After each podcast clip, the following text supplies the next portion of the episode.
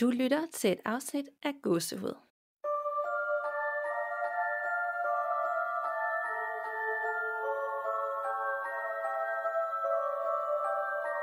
Ja. Der er fem, der ser med 11. Hold nu op. Wow, allerede. Vi har jo valgt at starte lige et par minutter over, fordi at øh, så folk lige havde en chance for at anmode om at blive medlem, og ja, nu at join os, inden vi går i gang med at læse beretninger. Præcis. Jeg tænker lige, vi giver øh, folk øh, ja, et minuts tid til at komme på og sige Yep.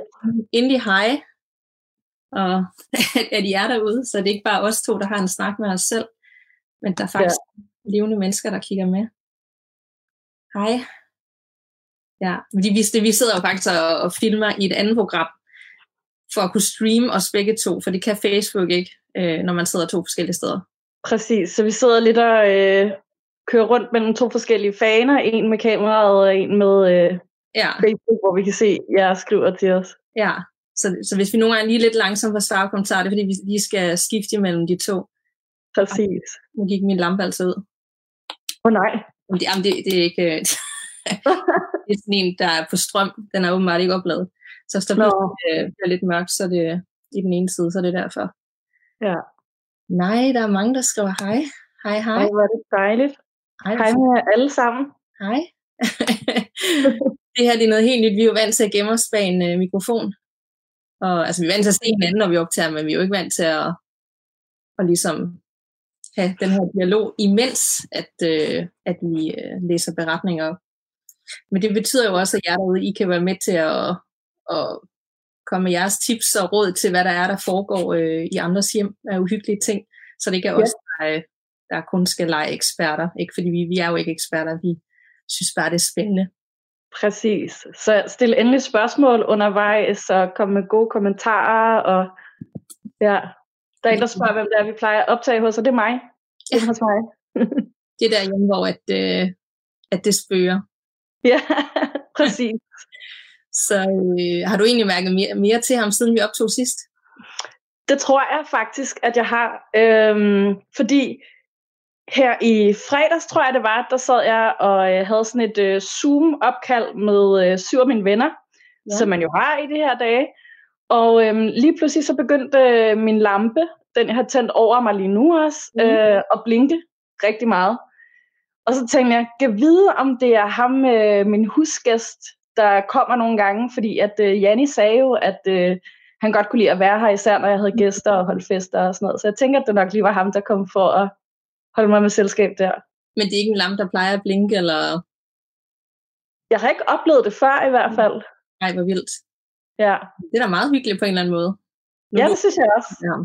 Det kan være, at Ja. vi kan fortælle, for jeg ved ikke, om det er alle, der har lyttet til det afsnit, hvor du ligesom har fået at vide, at det, du har mærket til, at det højst sandsynligt er i form af en eller anden, sådan, hvis I nu ikke har lyttet til det afsnit, hvem er det så, du har hængende hos dig? Det er, øh, fandt Janni ud af, var en, øh, en gammel beboer i den bygning, som jeg bor i, øh, som højst sandsynligt har boet inde i lejligheden ved siden af, Mm. men som bare stadig hænger, hænger ved i bygningen. Og så kommer han nogle gange på besøg ind hos mig, fordi han synes, jeg er sjov at følge Ja. med i. Ja, og sidst vi optog ved dig, der mærkede jeg jo også lidt til det. Øh, Ja, Jeg forstod det måske ikke lige, mens det skete, men altså bagefter så er det ret syret at, at have oplevet det på en eller anden måde. Ja.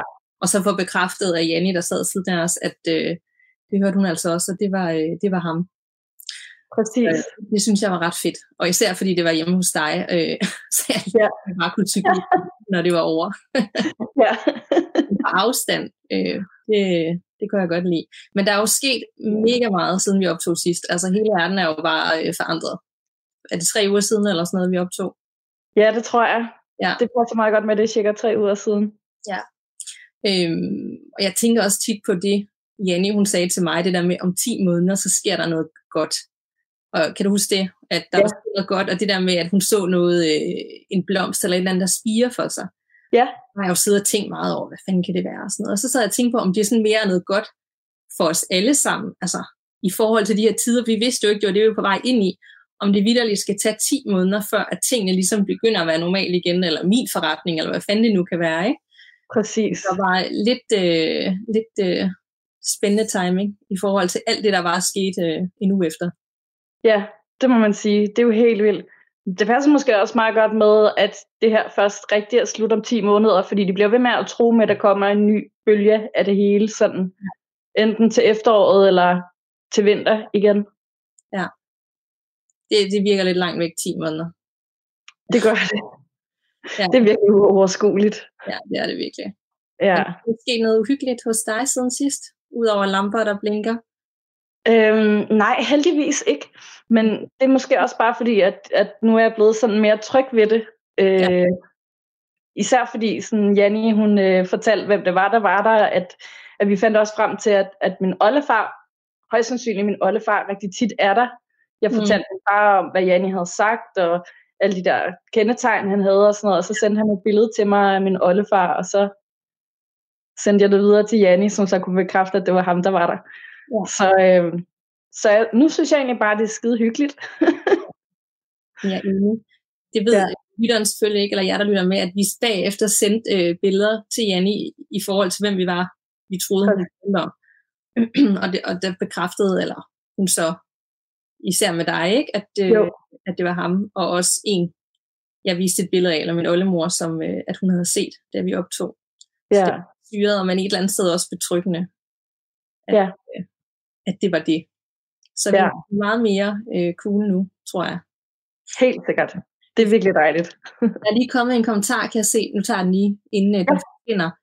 Øh, er der nogen planer om at lave et afsnit om dæmoner og besættelser? Øh, ellers vil jeg foreslå et afsnit om Winchester House. Nu forsvandt den. Nå, øhm, øh, det har der været tidligere, og det tror jeg også, der kommer igen, fordi jeg synes, det er fascinerende. Der er faktisk også en lytterberetning, jeg har med i dag, som har den vinkel, som er mega creepy. Mm. Så, øh, jeg er stadigvæk sådan et sted, hvor jeg sådan lidt, ah, den ene dag, så nej, der findes ikke ond energi, og så den næste ja. dag, når jeg let, eller læser sådan en ting, hvad nogle folk har været igennem, så bliver jeg helt i tvivl igen. Så øh, det tænker ja. jeg der kommer. Helt sikkert. Men jeg kan også, jeg kan også sagtens blive i tvivl nogle gange. Altså, og, og selvom det heller ikke er ondt, bare den der vrede og sorg og sådan, man kan mærke mm. for nogen, der gør, at det er uhyggeligt, det er uhyggeligt nok i sig selv jo. Ja. Ja. Der er også nogen, der skriver det der med bølgerne, at de kommer til november, øh, og så bliver det fredeligt igen. At der kommer sådan nogle, nogle bølger, ja, både i april og slut juni, start juli, november. Ja, så det, hvis det var det, så passer det egentlig meget godt. Ja, det må man sige. Med 10 måneder. Altså, for jeg har hele tiden tænkt på, hvad var det, hun mente med det der med noget, der spiger og blomster og sådan noget, men det, det giver jo mening. Ja, det gør det. Så øhm, yes, men nu tænker jeg også, at vi skal til det, som mange måske venter på, så vi ikke skal trække ja. alt for langt ud. Præcis. Skal vi kaste tid i det?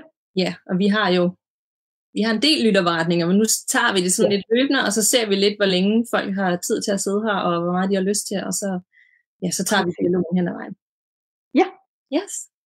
Skal jeg lægge ud, og så kan jeg starte med en, øh, en slags update, kan man sige, fordi at øh, det er en historie her fra Amalie, som har skrevet til os før. Ja.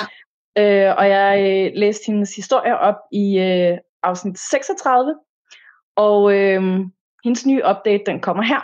Og hun skriver, Hej Danika og Nana. Jeg har lige hørt afsnit 36 om hjemsøgte spejle, hvor I læste min beretning op. Det var den med den usynlige ven, personen, der satte sig i sengen og meget andet. Jeg skrev, at jeg også oplevede ting på mit arbejde, men at det ville fylde for meget. Men I ville jo gerne høre lidt om det, så det skete at have lov til. Jeg arbejder på Rigshospitalet, og ja, I har helt ret, når I flere gange har nævnt i forskellige afsnit, at det må spøge på hospitaler. Mm. Jeg har arbejdet på flere forskellige afdelinger på Rigshospitalet, og på særligt to af dem oplever ikke kun jeg, men også mine kollegaer ting, som giver anledning til at tro på, at der er mere mellem himmel og jord. Den første afdeling, jeg arbejdede på, var for patienter med kræft. Her havde vi en mand, der sad i en stol uden for en af stuerne. Alle i personalet vidste, og vi sørgede altid for, at lyset ved stolen og bordet var tændt for ham. Hvis jeg passede patienterne på den stue, han sad udenfor i mine nattevagter, så hilste jeg altid på ham, inden jeg gik ind i stuen. I nattevagterne delte vi os typisk op og tog en ende hver, sådan så man ikke skulle gå så meget. Men en af os skulle også have den anden side af afdelingen, hvor vi havde 10 patientstuer. På den side lå stue 22-24, og på den stue var der altid koldere end en skyklar nat i januar. Jeg brød mig ikke om at have den stue, men patienterne skal jo passe og plejes. Jeg gemte den altid til sidst, når jeg gik mine runder og kiggede til patienterne. Jeg har altid haft en fornemmelse af, at jeg skulle holde mig derfra. Og når jeg gik ind på stuen, vælte jeg aldrig ryggen til selve rummet og bakkede altid ud af døren igen. På den anden side af afdelingen havde vi stue 1-3 og 5-7. På stue 1-3 var der på et tidspunkt ombygning, og mine to kollegaer og jeg sidder og snakker inde på kontoret. Klokken er vel omkring halv tre om natten, og så ringer klokken pludselig derindefra. Det skal siges, at der på grund af ombygningen selv sagt ikke var nogen patienter på stuen. Der var faktisk slet ingenting derinde. Vi kigger alle tre på hinanden sådan lidt. Hvordan kan det lige lade sig gøre? Vi beslutter at hugge om, hvem der skal gå ned og slå klokken fra, og gætte, hvem der tabte. Det var mig. Da jeg kommer derned, er det koldt, som i virkelig iskoldt. Og stuen emmer af noget eller nogen. Jeg føler, at jeg bliver jagtet fra der, hvor klokkesnoren lyser. Øhm, men jeg skynder mig bare at slukke klokken og komme tilbage i sikkerhed på kontoret i en hulens fart. På stue 5-7 har flere patienter fortalt mig om en kvinde, som står for enden af deres seng og kigger på dem om natten. Der er ikke nogen af patienterne, der har været bange for hende, men de har bare ikke kunne forstå, hvad hun dog lavede der på deres stue. Nogen har ringet og sagt, at de troede, det var en kvinde, som var gået forkert. Men kvinden har aldrig været der, når lyset blev tændt, eller når jeg var kommet ind til dem. Nogle patienter har hørt børnelatter på omkring stuen. Det har selvfølgelig også undret dem, for hvorfor skulle børn lege på et hospital midt om natten. I forlængelse af sengeafdelingen havde vi et ambulatorium, som var låst i aften- og nattetimerne. Men det afholdt ikke klokkerne på behandlingsstuerne fra at ringe i tid og utid. Nu arbejder jeg på en anden afdeling, hvor vi har meget, meget syge patienter. Og vi kan desværre ikke altid redde disse menneskers liv, selvom vi gør alt, hvad vi kan. Når et menneske dør på hospitalet, så er det vores opgave som sygeplejersker at gøre dem i stand, som det hedder. Og nogle gange kan man mærke et nærvær, som om de lige bliver hængende og stikker sig, at alt er, som det skal være, inden de tager videre. Så sent som i sidste uge, det vil sige uge 4, da hun skrev, oplevede jeg, at lyset fra en lille lampe på den stue, jeg var i, tændte og slukkede, selvom der ikke var nogen på stuen, ud over patienten og mig. Men hun var ikke i stand til at komme hen til kontakten. Min ene kollega og jeg laver lidt sjov med, at det nok spørger. På et tidspunkt står jeg så inde på stuen og taler med min kollega, som står ude i vores kontor, der ligger lige op til stuen. Jeg står cirka en halv til en hel meter fra døren til stuen, og hun lige så på den anden side. På døren er der et lille forhæng, som vi kan rulle ned for at skærme for patienterne inde på, på, øh, på stuen. Og det, det forhæng har en snor, ligesom et rullegardin. Mens jeg står og taler med min kollega, så tænder lyset i den lille lampe igen. Jeg siger, så du det? Og vi griner lidt. Men mit grin stivner, da jeg ude i min perforære synsvinkel ser, at snoren til forhænget bliver svunget til den ene side. Som jeg beskrev, er ingen af os i nærheden af døren og forhænget. Der er ikke nogen vinduer eller døre, der er åbne ind på stuen, så hvordan det kunne lade sig gøre, ved at lade være op til jer at diskutere. Jeg sagde herefter, ej, nu stopper jeg alt, så, og så skete der ikke mere på den vagt. Mm. Tak for en god podcast, som sætter fokus på det, vi ikke altid kan forklare. Mange hilsner fra mig og alle de andre. Mega spændende at høre om noget fra Rigshospitalet. Ja, for pokker. Og jeg ved ikke, hvor mange af jer, der har set uh, Ride derude, når man bare tænker på... Har du set den? Ja. det er så lang tid siden, at jeg har set den, at, uh, og det jeg har set den, jeg kan ikke rigtig huske det, altså fordi var det 90'erne, der var ude. Ja, øh, noget af den Det har skræmt livet af mig seriøst. Jeg tør ikke engang se den igen. Nej. Jeg vil virkelig gerne se den igen, men jeg tør simpelthen ikke. Ja, jeg gad virkelig også godt se den igen. men der er bare så mange ting derinde, og man har bare hørt det fra så mange forskellige mennesker. Ja. Og min gudmor, hun arbejder også inde på Rigshospitalet, og hun siger også, øh, der sker ting og sager, og der er bare den her stemning, og folk dør. Men det er der jo selvfølgelig bare. Øh, ja. Det, så mærker man det. Men øh, vildt nok så meget, hun har oplevet. Ja, det må man sige. Virkelig uhyggeligt. Jeg tror ikke... Øh, altså, man vender sig jo til det, og vi er også ved at blive mere og mere trygge, men, men altså, puh, jeg vil blive bange i starten, altså.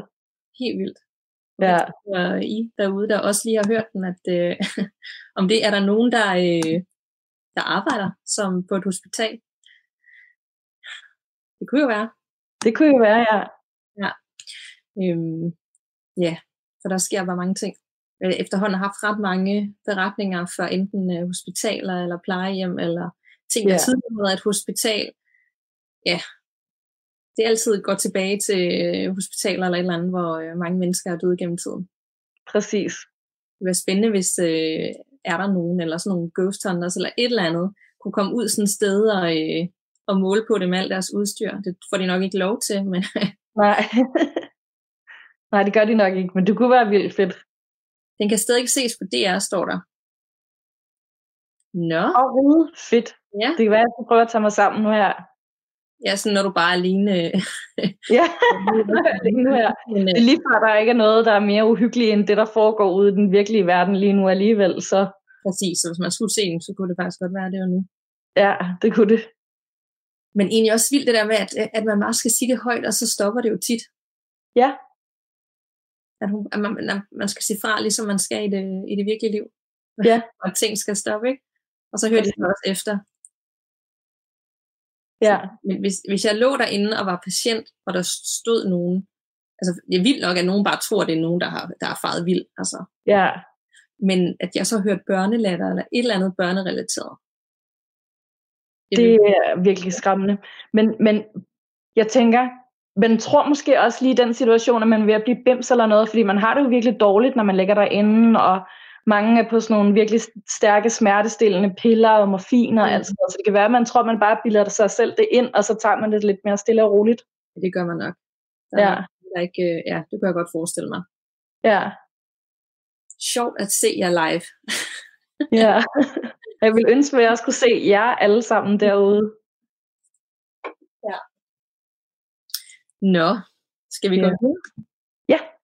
Fordi jeg har også en lytterberetning fra Tina, Så jeg glæder mig. Mm, og den går sådan her. Hej Nana og Danika. Tak for en underholdende podcast.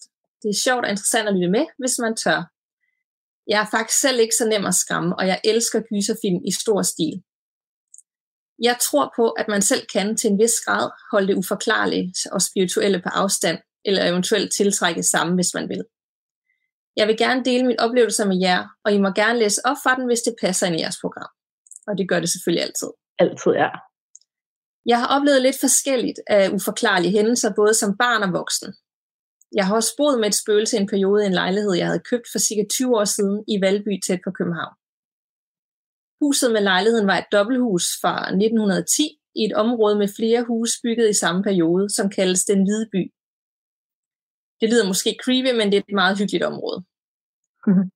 Jeg købte der en lejlighed i den ene side af huset på første sal. Da jeg flyttede ind, fik jeg to katte, som efterhånden blev udekatte. Jeg malede næsten hele lejligheden om, da jeg var flyttet ind, og nød meget at være hjemme. Ind... Ej, der var en, der går forbi, der lige fløjter udenfor. Det var rigtig god timing. ja, Indimellem skete der et par pudsige ting. Der var tit skygger af et bestemt vindue, som om en person gik forbi vinduet inde i lejligheden, men som man ikke kunne se. Min katte blev indimellem meget skræmt af ingenting, især hvis de lå ved mig i sofaen om aftenen, mens jeg så tv. Så oplevede jeg indimellem, at de sprintede ud af mit køkken samtidig, og de kom ikke tilbage til sofaen resten af aftenen. Og det var lige meget, hvor meget jeg kaldte. Hvis de var inde, når jeg gik i seng om aftenen, så sov de begge to i fodenden af sengen hele natten, på trods af, at de ikke var bedste venner. Nå. Min hundkat havde en tydelig afsky for min hankat, men de ville ikke være i resten af lejligheden om natten. Mens jeg boede der, blev jeg i en anden sammenhæng anbefalet at kontakte en klaverjant, så det gjorde jeg. Under dette møde eller seance siger den klaverjante så pludselig, du bor sammen med en gammel dame. Det gjorde mig helt paf, og jeg forsikrede hende, den klaverjante, om, at min kære underbo altså kun var nogen af 50 år og slet ikke gammel. Derefter forklarede hun, at det var en gammel dame, som var født og gået bort i det hus, jeg boede i. Hun hørte ligesom til der. Hun fortalte yderligere, at den gamle dame godt kunne lide alt det, jeg havde gjort i lejligheden, og hun også godt kunne lide min katte. Nå. Jeg var meget overrasket over det, hun havde fortalt, men det forklarede jo en hel del. Hun mente heller ikke, at damen ville flytte med, når jeg engang ville flytte. Og det var betryggende, da jeg godt kunne mærke, at katten ikke var helt så glad for damen, som hun måske var for dem. Da jeg kom hjem fra dette møde, så bankede jeg på hos min underbo. Vi sludrede tit, og hun passede min katte, når jeg var væk flere dage ad gangen. Hun bekræfter, at hun også har oplevet flere forskellige uforklarlige ting i huset, men hun ikke vil gøre mig forskrækket, og derfor så havde hun ikke fortalt mig noget. Hun sagde blandt andet, at hun meget tydeligt følte, at hun ikke var velkommen i min del af huset, når hun var oppe i min lejlighed for at give kattene mad. Hun sagde altid højt, når hun låste sig ind, at hun bare skulle fodre katten, og så ville hun gå igen. Hun nævnte også, at den ældre dame var blevet set i kælderen en gang, så derfor så gik hun ikke selv i kælderen efter kl. 20. Jeg har dog aldrig set damen, og jeg var ikke bange for at gå i kælderen i huset om aftenen, og jeg flyttede væk efter cirka 3-4 år og har ikke spøgelset med mig. Dog har jeg oplevet flere ting, særligt efter at min bedste veninde døde af sygdom i en alder af 35 år. Vi var meget tætte, og det var en rigtig svær periode lige efter hendes død. Jeg bearbejdede ikke sorgen så godt, og jeg måtte gå i terapi og til healing for at få det bedre. Jeg var dog aldrig i tvivl om, at hun flere gange var på besøg i perioden lige efter hendes død. Små ting forsvandt i min lejlighed, hvorpå de pludselig dukkede op igen på uforklarlig vis. Mit tv tændte selv på snekanalen, som er umulig at finde på remoten i dag. Der er ikke nogen kanal med sne som i gamle dage, så det var meget underligt. Hun har også drillet flere gange med elektronik og penge. Cirka to år efter hun døde, da jeg var 36 år og to måneder hen med min datter, var jeg med til en seance med afdød kontakt. Der var cirka 40 deltagere. Det var igennem en ven, som kendte en engelsk dame, som er et medium. Det var en helt utrolig oplevelse, og min veninde tvang sig igennem dette medium, da seancen var ved at være slut og ville give mig nogle beskeder. Der blev nævnt så meget forskelligt, som dette medium ikke vil kunne have en anelse om. Så jeg ved, at min veninde er med mig, og indimellem kommer på visit. Hun har især været på besøg, når jeg er flyttet til en ny lejlighed. Tre gange er jeg flyttet, siden min datter blev født, og alle gange har jeg mærket en tilstedeværelse kort efter indflytning. Jeg tror på, at der er mere mellem himmel og jord. Jeg er ikke et sekund i tvivl, men jeg er ikke bange. Det onde, som tit nævnes, eller følelsen af noget ondt, det tror jeg ofte kommer fra den frygt, man nærer for det ukendte eller uforklarlige. Man kan passe på sig selv på mange måder. Troen på ting, som passer på en, for eksempel krystaller, sten eller kors, eller eventuelt en religion, som man tror på kan afskærme en for tiltrækning. For mig har det hjulpet at tale højt og udtrykke, at jeg bestemmer, hvis jeg har følt en tilstedeværelse, som ikke hører til. I den lejlighed, jeg bor i nu med min datter, er der ikke nogen spøgelser eller tilknyttet ånder. Men en aften for cirka to år siden, da jeg skulle i seng, så var der pludselig noget. Jeg havde slukket lyset i stuen, men da jeg står i mit lille køkken cirka 3 meter fra døråbningen til stuen, så hører jeg den æske med mine vitaminpiller rasle inde på spisebordet. Jeg kigger med det samme hen mod stuen og døråbningen, hvor jeg i lyset fra køkkenet kan se min dværgkanin sidde på gulvet og kigge op mod toppen af spisebordet med helt spidsede ører. Og så et sekund efter løbe i fuld spring over til sin bakke og gemme sig i sit hus. Æsken med vitaminpiller er flad, og den kan ikke rulle eller trille på egen hånd, så jeg ved, at nogen har raslet med den. Der er derefter stille i lejligheden, men for en sikkerheds skyld går jeg ind i stuen og siger højt, at nu skal der være ro, for jeg skal sove. Godnat. Og der har ikke været noget siden. Mange gysende hilser fra Tina. der var den igen, den der godnat. nu skal I holde op. Nu skal I holde op, jeg skal sove. Så det ja. gør derude, hvis øh, I fornemmer et eller andet i hjørnet, lige inden I skal sove, bare lige sige, lad mig være, jeg har ikke brug for det her, godnat. Præcis, ja. Ej, ej der, kommer, der er lige kommet nogle kommentarer løbende. Jeg ved ikke, om du har sådan... Øh... Jo, der, der er blandt andet en, der skriver, at, øh, at hun har arbejdet på ride i 10 år, men stadig ikke oplevet noget overnaturligt. Det er jo ret vildt alligevel. Ja, men det tænker jeg jo lidt, ligesom det vi har talt om før, at enten så, øh, man kan jo godt lukke helt af for det, Ja, det kan man. Øhm, og aldrig nogensinde opleve noget i hele sit liv. Ja. Men alle kan jo, altså der er selvfølgelig nogen, der ligesom er født til at have kontakt med den anden side, og så er der andre, der kan træne det. Ja. Så jeg tænker, det er da meget rart, at man ikke har oplevet noget, hvis man har arbejdet der i 10 år. Hvis jeg havde oplevet det et, og så skulle arbejde der i så mange år, så vil jeg måske have det lidt svært med det. Ja. Nå, men Tinas historie, den, øh, hun har oplevet meget. Det må man sige meget forskellige. Jeg synes også, hun tager det enormt cool. Altså, jeg tør godt gå i kælderen, øh, efter, når det er mørkt, selvom at der er nogen, der siger, at de har set en dame dernede. Og... det vil jeg ikke kunne. Jeg tog dårligt nok gå ned i en kælder i forvejen. Nej, og især ikke i sådan en gammel ejendom. Jeg har også boet en rigtig gammel Nej. ejendom på et tidspunkt, og der er kælder bare enormt spooky altid. Præcis, ja. Og det, vi har også øh, både et vaskerum i en kælder, jeg bor i sådan en forening, hvor at, øh, der, der er to bygninger, der er sammen på hver sin side af gaden. Og øhm, altså, vi har vaskekælder i den ene kælder, og så har jeg mit kælderrum i kælderen under den anden bygning. Øh, det er så creepy begge steder. Okay. Så der, der vasker ikke om aftenen? Nej. Nej. Helst ikke i hvert fald. Nej. Men der har jo tydeligvis været en eller anden dame i, øh, i lejligheden, som var fan af Tina. og Ja, katte. Men måske ikke så bare den øh, underbo, der skulle komme og fodre kattene, når hun ikke var hjemme. nej. Og det tænker jeg, fordi hvis hun nu har boet i samme lejlighed der, på et tidspunkt, så tænker hun jo, at det er en, der ikke er velkommen måske, eller en, der er Ja, præcis. Hvem er du? Hvad skal du her? Ja, præcis. Ja. Men søn af katten ikke så godt kunne lide hende. Det er egentlig meget interessant med dyr og, øh, og det overnaturlige, at de altid har bare sådan en, en helt anden og de kan bare fornemme ting meget bedre Ja. os. Ja, det er ret vildt. Ja. Øhm, og også den oplevelse med veninden. Ja, det var virkelig fint, synes jeg. Det må, altså for det første må det være virkelig voldsom oplevelse at miste nogen i så ung alder, som man er tæt på, og så, øh, og så samtidig opleve så meget aktivitet. Det kan godt når folk, om hvis de, når de dør yngre, om de så på en eller anden måde har mere at skulle sige, øh, når de er døde, fordi der er så meget, de stadig ikke har nået. Om de kan være stærkere på den anden side, fordi de er døde i en alder af 35, som ikke er typisk ja. fra, hvis man var 80 og døde af naturlige årsager.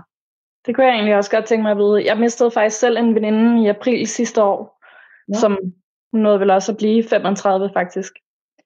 Øhm, og jeg håber også, at hun sådan kigger her forbi en gang imellem, Mm. lige at holde øje. Ja, men du har ikke mærket noget til det. Ikke noget, hvor jeg ville kunne sætte en finger på og sige, at det må være hende. Mm. Nej. Men det lyder også i Tinas historie, som om det er noget, der er over rigtig mange år. Altså hver gang hun flytter en ny lejlighed, ikke, så er der en eller anden tilstedeværelse øh, fra hende. Hun lige sådan giver sig til kende på en eller anden måde. Sådan, jeg har stadigvæk at holde øje. Ikke? Og det er jo, måde rigtig fint. Helt sikkert. Selvom hun, hun gemmer nogle penge og nogle, går i elektronikken og sådan noget. Ja, drillenisse spøgelserne. ja. Men hvis man havde sådan et forhold inden, hvor man kunne tage pis på hinanden, så kan man vel også gøre det øh, bagefter. Præcis, ja. Der er lige en, der skriver her, at øh, de unge kommer ofte tydeligt igennem og markerer sig mere, end de lidt ældre, når det er. Ah. Det er meget dejligt at høre, synes jeg.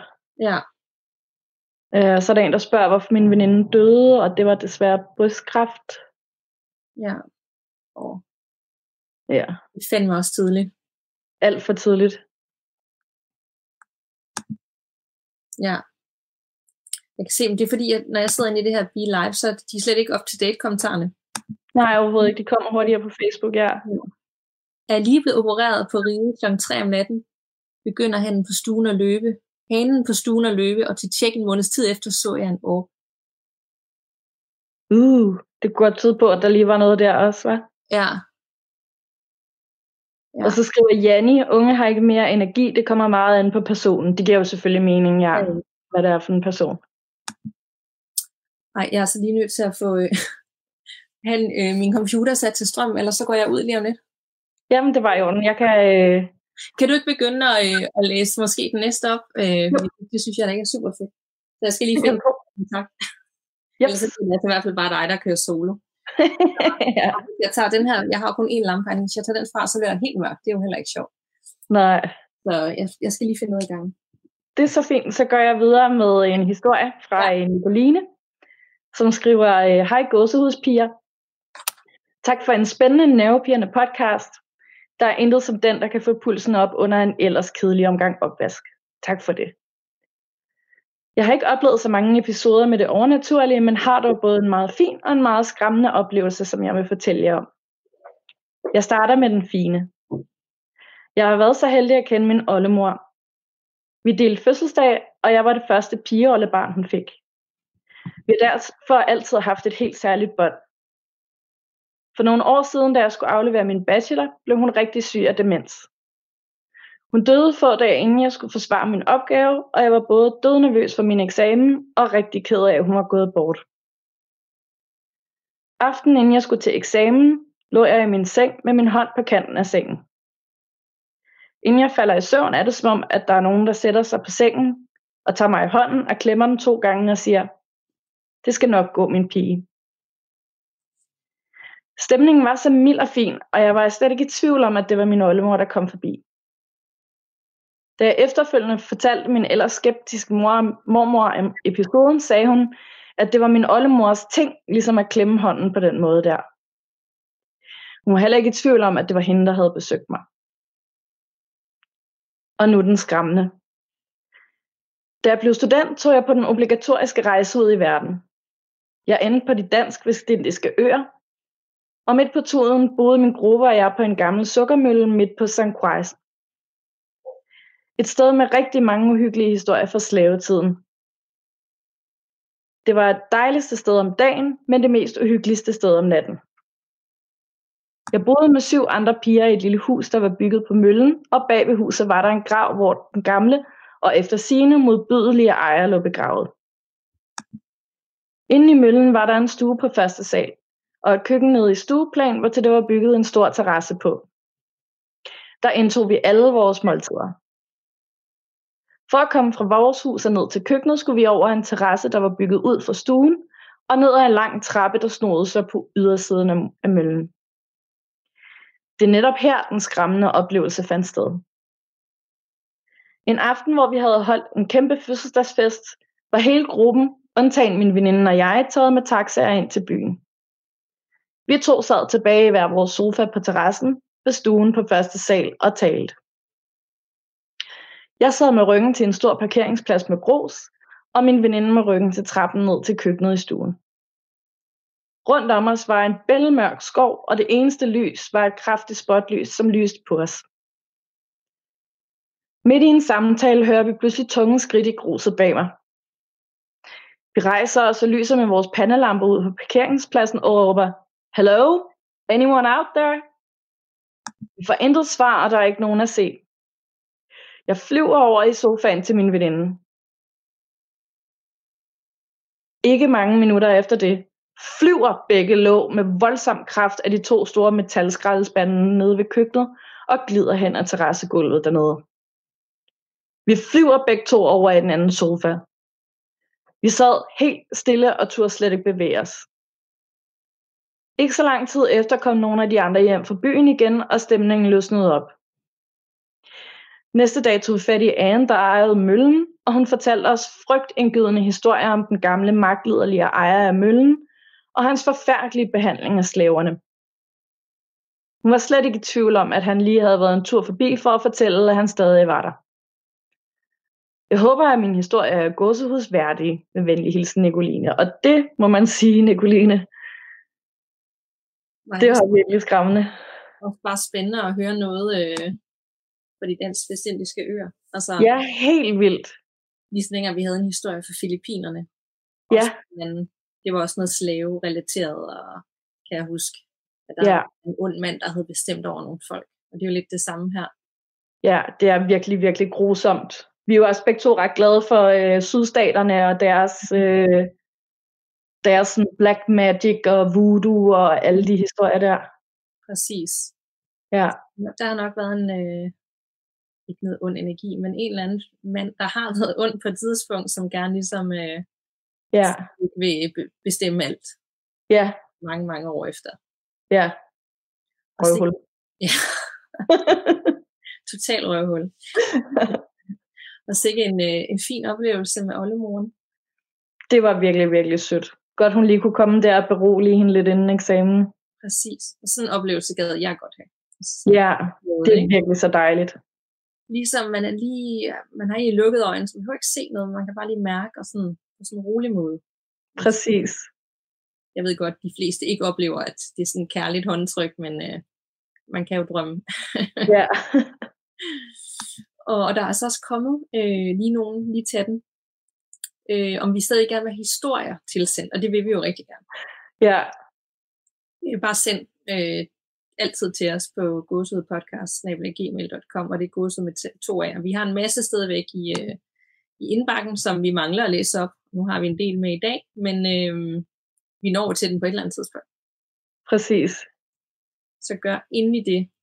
Øhm, Ja. Så er der en, der skriver, hvor skræmmende kunne det ikke være, hvis der kommer noget frem på øh, Danikas skærm, mens hun var væk. det havde godt nok været mega spooky. Det kunne faktisk have været fedt, hvis vi havde aftalt, at det var en del, ja. og så skulle jeg lade som om der ikke var strøm, og så skulle jeg komme tilbage med en maske eller et eller andet. Ja, ja, ja. Har Sylvester ikke en hel masse virkelig creepy masker til Halloween? Klovne maske, det kunne jeg godt have planlagt bedre. ja. Oh, ja. Nej, det gjorde, det skete, der skete ikke noget, det var vidderligt bare strømmen, der gik fra. Ja. Så, en fin beretning. Øhm, skal vi tage den næste? Ja, lad os det. Jeg op på nu. Det er bare lige så jeg prøver at have et overblik. Så er vi op nummer 4 beretning. Yep. Og vi skal altså bare byde ind øh, med, hvad I tænker, og har I haft lignende oplevelser, der har jeg også været, eller jeg tænker, det er det her, og sådan, whatever. Ja. Altså, fordi at, øh, så kan dem, der har sendt den ind, også lige øh, læse med. Vi gemmer jo live den bagefter til dem, der spørger, hvis de ikke lige har noget at se det hele, eller ikke har tid i nu, som man har set den, øh, jeg ved ikke, ligger den der for altid? Det gør den vel? Ja, det øh, går jeg ret stærkt ud fra, at den gør. Ja, så det kan man altid. Så byd ind ind, hvad I tænker. Yes. Og jeg har en øh, lytterberetning her fra Anja. Hej gåsehud. Jeg er ny lytter og tænker, at jeg vil bidrage med nogle oplevelser, jeg selv har haft. Under min uddannelse har jeg arbejdet på flere plejehjem. I starten af min uddannelse er jeg cirka 17 år og er på et plejehjem. Jeg har været her i nogle måneder og har flere vagter alene på etagen. En meget mørk vintermorgen møder jeg klokken 7, da en beboer ved, jeg ved hvem er, men som jeg ikke kender, ringer nedkald. Da jeg kommer ind til hende, er der lys i stuen og mørk på værelset, hvor hun ligger. Hun siger, det er godt, jeg kommer, og hun vil bede mig slukke lyset. Jeg slukker det, og jeg siger, hun godt kan sove videre og går igen. Kort efter ringer hun igen. Jeg går der ind, og alt lys er tændt. Stue, værelse og toilet. Hun ligger stadig i sengen og kigger på mig og spørger, om hun ikke kan få mig til at slukke det igen. Jeg behøver nok ikke at beskrive følelsen i kroppen, jeg havde, for I kan nok næsten føle det. Da jeg fortæller det til en kollega, er det flere, der har oplevet det samme. Hendes mand havde boet sammen med hende på boligen, og han stod altid tidligt op og havde tendens til at tænde alt lys, når hun fortsat lå og sov. Manden var død sikkert et år for inden den her episode. Senere i min uddannelse har jeg igen en oplevelse. Det er et andet plejehjem, hvor jeg har en aftenvagt. En af mine faste beboere er meget frisk i hovedet, og jeg havde lovet hende at komme og sige farvel, for jeg havde en del fridage, når jeg gik hjem kl. halv 12. Da klokken er omkring 23, går jeg igennem de lange og meget stille gange, jeg i forvejen synes er lidt creepy. Jeg banker stille på og træder ind i værelset, hvor hun ligger halvvågen i sengen, som jeg havde lagt hende en lille time inden. Der er kun en smule lys fra gangen, da døren der ud til at åbne. Hun beder om et glas vand, som står på en kommode over for hendes seng. Jeg tager glasset og giver hende det. Hun tager en stor tår og siger så, du må altså love mig ikke at gå for tæt på den kommode. I hvert fald pas på. Jeg spørger hende, hvad hun snakker om, da hun så siger, ja, det er jo ikke første gang, han har forsøgt at gribe fat i dine ben for under kommoden. Og det siger hun som om, at jeg var klar over det. Jeg vil så gerne tro, det bare var en slags drøm, men jeg har simpelthen ikke tur at spørge hende efterfølgende. Og jeg håber ikke, det er for langt. Skriv gerne, hvis I vil have uddybet noget omkring mine oplevelser. Venlig hilsen, Anja. Hold nu kæft. Ej, puha, altså. Jeg vil virkelig, virkelig også style helt, hvis der var, jeg arbejdede steder, og jeg fik at vide, at øh, jeg skulle passe på kommoden, fordi at, øh, han altid prøvede at få fat i mine ben. Ja, ej, nej, nej, nej. Ad, ja. Øh, og det plejehjem er bare, nu, kan jeg, altså, nu har jeg jo ikke arbejdet på et plejehjem, men jeg har haft en oldemor på et plejehjem, og jeg, jeg kan bare altid huske den her følelse, når man gik på et plejehjem. Altså det var bare nok lidt ligesom et hospital. Der er bare en, en, en anden stemning, ikke? Øhm, ja. Så jeg vil forestille mig, at de oplevede rigtig, rigtig mange ting. Det tror jeg også. Er der nogen af jer derude, der har haft nogle vagter på plejehjem, eller ja, kender nogen, nogle familiemedlemmer, der har været på plejehjem, eller haft nogle oplevelser på den måde. Ja, eller kommer meget på plejehjem for at besøge noget familie eller et eller andet. Har du været på plejehjem? Altså... Øh, nej. altså, jeg er ikke selv fået for et nej. øhm, men nej, ellers ikke. Øh, de fleste i min familie, der har været lidt ældre, har boet i, i ældre boliger. Mm. Øhm, så har jeg faktisk kun jeg tror egentlig kun, jeg har været på et plejehjem en enkelt gang, for at, øh, øh, at hjælpe med at rydde ud i min farfars søsters Ja. gamle bolig. Den eneste gang, og der, der tror jeg, vi kom sådan ret meget igennem, uden rigtig at møde nogen. Det er også lidt forskel på ældreboliger. Det kan være uhyggeligt, det er små hus. Altså, det bor min mor Ja. ja. nu. Og så sådan et plejehjem, hvor at, du ved, de der mørke gange, og der er bare sådan en, en bestemt duft på et plejehjem, og de der små døre hele vejen hen. Altså, det bliver bare sådan et... Det er ikke lige, øh, det er ikke lige altid drømmen derinde der, tænker jeg. Nej, Øhm, det må man sige. Der var lige en, der skrev, kan jeg se, øh, om, om vi har lydeffekter med, fordi at, øh, at Nu? der var en dyb vejrtrækning i hørebøfferne, men det har vi ikke. Det kan den her teknik slet ikke. Så jeg håber, at det bare var et gisp fra mig måske, der lige kom der. ja, øhm, ja, det har vi altså ikke. Så må du sige højt. Øh, gå væk. ja. ja. Øhm, Jeg er virkelig ondt af alle jer, der er helt alene hjemme i store mørke lejligheder, som er bange. Ja, og man kan jo ikke engang ringe til en ven og bede dem om at komme over eller noget. Det er bare ærgerligt. Nej. I må sætte noget Disney på bagefter, sådan, så øh, adrenalinen lige kan sænke sig lidt. Der er også en før herinde, øh, den forsvinder, at øh, jeg har lidt spørgsmål til jer, piger. Kan I huske, hvilket afsnit I snakker om herskabslejligheden, som I gerne vil have opdateringer til? Jeg kan ikke helt huske historien, men I nævner den tit som en af de mere uhyggelige, jeg gerne vil høre mere til. Jeg vil gerne Ja. ja. den igen, nemlig. Kan du huske tallet? Altså, det, det er noget i 20. Sagde du, det var 24? Nej, noget i 20'erne. Jeg ved ikke lige, altså, men hvad, ja, der er 23-24, starter den der? Ja, det tænker jeg sådan noget, altså jeg havde ikke været med ret længe på det tidspunkt, og jeg var med fra afsnit 18, så det må være sådan noget start 20'erne. Ja. Vi må faktisk lige, det kan være, at vi lige skal bruge de her næste par dage på at lytte de tidligere afsnit igennem, sådan, så vi kan finde ud af, hvad det er for net. Skal vi lige poste ind i gruppen? Ja, og så hvis folk gerne lige, det er det der afsnit, hvor at, øh, der er den der historie, som, som folk har spurgt til, så skal I bare spole hen til det, og så videre. Ja. Det kan vi jo godt gøre med en, øh, en masse afsnit. Helt sikkert. Øhm, der er en, der har oplevet mærkelige ting her på et plejehjem. Der er faktisk flere. Skal jeg ikke lige øh, tage den? Jo. Lille fortalte mig engang om en vagt på et plejehjem, hvor stueklokken ringede fra en afdød stue, og hun var død kort tid forinden. Det har vi også haft en beretning om, kan jeg huske. Ja. Hvor, der var, hvor, hvor at klokken ringede efter de var døde. Altså noget tid efter. Ja. Den kan jeg også tydeligt huske. Hvor de stadig ligger i sengen, men er døde. Ja, Mega creepy. Øh, helt vildt. Jeg har også oplevet mærkelige ting på plejehjem. Jeg var i praktik på et plejehjem og skulle hente en kop kaffe til en kvinde i opholdsstuen. Da jeg kom tilbage, var hun væk. Jeg spurgte personale, hvor hun var gået hen, og de havde ingen beboere med den beskrivelse. Ej, okay. Okay, det er virkelig spooky. Hold nu kæft. Ja. Så er der også en her. Jeg skulle engang sige farvel til en beboer, der netop var sovet ind. Jeg var inde og sige farvel til ham, og da jeg gik ud af døren og lukkede låsen efter mig, kom der et kæmpe skub på døren indenfra. Vi var tre personaler, der oplevede det og fik et kæmpe chok. Dørene rystede, som om nogen skubbede hårdt på den inden for stuen. Vi skyndte os at låse op igen og kigge stuen igennem, men der var intet ud over den afdøde borger i sengen. Ej. Åh, oh, hvor creepy. Nu bliver det bare sådan en plejehjemstråd. Øhm, og det var da mega creepy. helt vildt. Øhm, ja. Så er der en, der siger, at der er nogle uhyggelige historier om gangene under Rigshospitalet Glostrup. Det kan være, at vi lige skulle tjekke op på det til et øh, kommende hospitalsafsnit. Det skal vi helt sikkert, ja. Vi skal også have tjekket op på metro. Øh, Ja. Byggeriet har vi snakket om, fordi, og har lavet et afsnit om, øh, om metroen faktisk, fordi der er sket rigtig mange ting. Ja. Så vi har, vi har mange ting, øh, vi skal følge op på, til når vi engang kan optage sammen igen. Ja. Og skal vi lige tage den nu måske egentlig? Fordi vi ved jo ikke rigtig, hvornår vi kan komme til at optage igen. Øhm, Nej.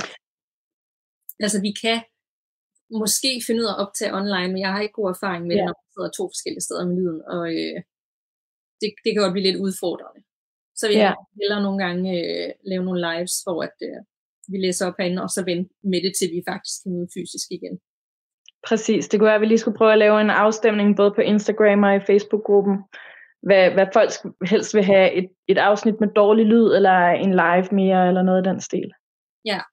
For der er selvfølgelig flest, der vil øh, lytte til det, hvis det kommer ud, øh, som vi plejer, frem for en live. Ja, Fordi det er jo ikke alle, der lige kan sidde en, øh, en aften og følge med her. Øh, det er klart.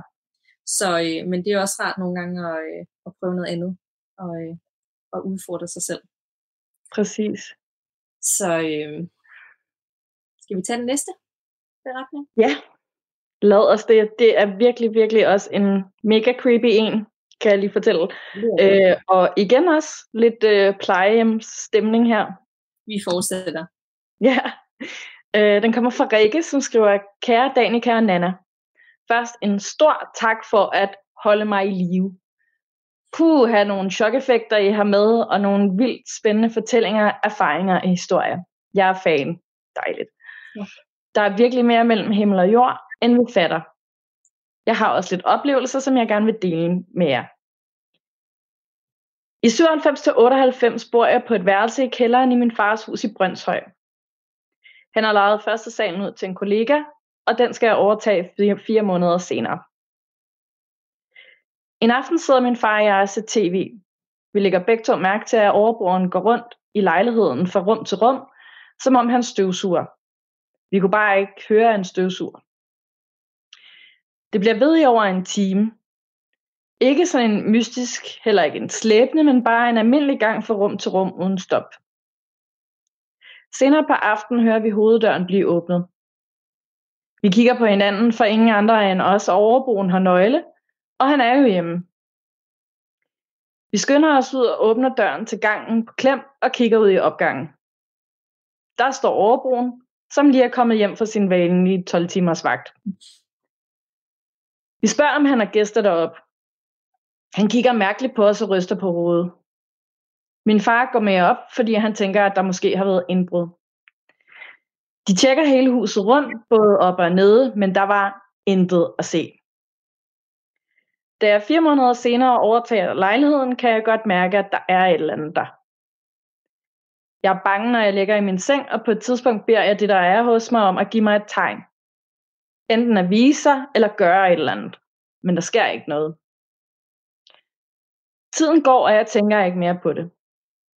Men så en dag, ligesom alle andre dage, går jeg ned ad trappen i opgangen, og jeg hører min far kalde på mig inden for hans lejlighed og tænker, øh, jeg gider ikke lige nu. Så jeg lister forbi hans dør, åbner hoveddøren og hører igen min far kalde. Jeg tænker, ah, okay, det kan jo være, at det er vigtigt. Jeg når ikke engang at lukke hoveddøren, før der lyder et kæmpe brag, og der flyver store glasstykker ind ad døren og ned ad kældertrappen. Jeg står helt fastfrosset og i chok, stadig med hånden på dørhåndtaget. Min far kommer løbende ud fra sin lejlighed. Vinden havde taget fat i et af vindfangets råglasplader, som er cirka 1, 1, en halv gange 2 meter, løftede den op og tabte den ned igennem den anden. Jeg gik med ind og satte mig med min far, stadig rystet. Efter lidt tid kom jeg i tanker om, at han havde kaldt på mig og spurgt, hvad det var, han ville. Han så på mig og sagde, at han havde ikke kaldt. Han havde slet ikke hørt, at jeg var ude på trappen. Den næste og mest scary oplevelse, jeg har haft, som forhåbentlig også er den sidste, var omkring 2002. Jeg arbejdede som nattevagt i et vikariat på det gamle St. Josef Hospital. Dengang var det blevet til et plejehjem.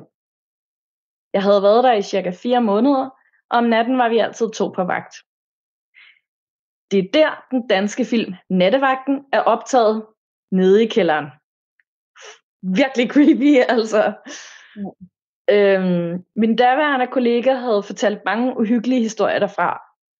Både noget, han selv havde oplevet, og noget, hans kollegaer havde oplevet. Det var egentlig et rigtig flot og velholdt sted, men samtidig lidt spooky med gange, der lå i flere etager som sådan en hestesko oven på hinanden. Der var forskudte halve etager på nogle gange med skunklignende skabe hist og pist, og der var både borramper, trapper og elevatorer. Da jeg havde to dage tilbage af mit vikariat, skulle jeg oplære den nye nattevagt, inden jeg smuttede videre. Hun mødte ind, og vi gik først runde sammen. Vi gik altid sammen på nattevagterne, da der havde været en hel del indbrud. Oftest var det narkomaner, fordi vi dengang lå inde med en hel del medicin på stedet. Så hvis den ene gik på toilettet nede i hjørnet, hvor gangen drejede, så stod den anden på gangen i nærheden. Sådan var reglen bare. Efter første runde af lidt info spurgte den nye nattevagt, om der så var sket ting og sager her på den her St. Josef. Hun havde nemlig selv arbejdet på St. Joseph på Frederiksberg, hvor der var sket lidt af hvert.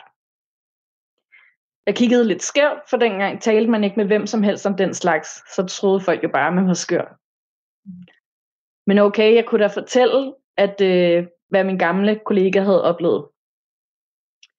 Jeg kom måske uheldigvis nok til at provokere noget, i det jeg afsluttede fortællingerne med, at nu havde jeg været her, øh, at jeg nu havde været her et sted, hvor folk har oplevet så meget i hele fire måneder, uden at opleve en skid. Og så startede showet. Vi skulle til at gå anden runde. Det var sommer, det var varmt, og der var blikstille. Alle vinduer ude med Griffenfaldsgade stod åbne, og pludselig hørte vi en lyd. Det lød som en bil, der kører over et brønddæksel nede på vejen. Sådan ligesom to hule lyde efter hinanden. Garang, garang.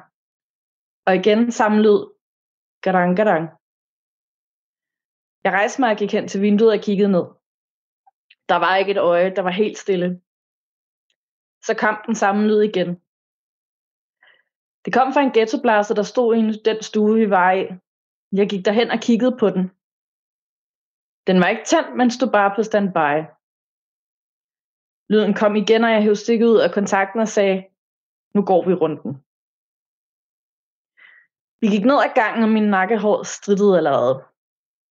Da vi nåede hjørnet, hvor gangen drejede, tog min kollega pludselig hårdt fat i min arm og udstødte en lyd. Hen ved tredje vindue lå der en potteplante på gulvet. Og en af de historier, jeg tidligere på natten havde fortalt om, gik nemlig ud på, at hvis man oplevede det, så var det forbi, fordi de tre nonner havde været forbi og udpege den næste, som skulle med dem herfra, og at det ville ske inden for et døgn. Førhen, dengang det var et hospital, var det nonnerne, som passede de syge her. Vi stod helt stive og skræk et par sekunder, som føltes meget mere. Inden vi tændte lidt mere lys og gik ned ad gangen mod potteplanten på gulvet. Jeg prøvede at finde en logisk forklaring på det, men der var ingen vind, og der var ikke noget gardin, der lige kunne have faret den ned. Intet. Nå, men vi får ryddet op og går runden færdig, og lige inden vi skal holde næste pause, lægger jeg mærke til en fæl lugt. I det samme siger min kollega, puh, hvor har lugter af sved. Der lugtede pludselig rigtig grimt og stærkt af gammel armsved, og væk var det igen. Vi åbnede de nærmeste skabe og dørene ud til væset for at finde ud af, hvor lugten kom fra.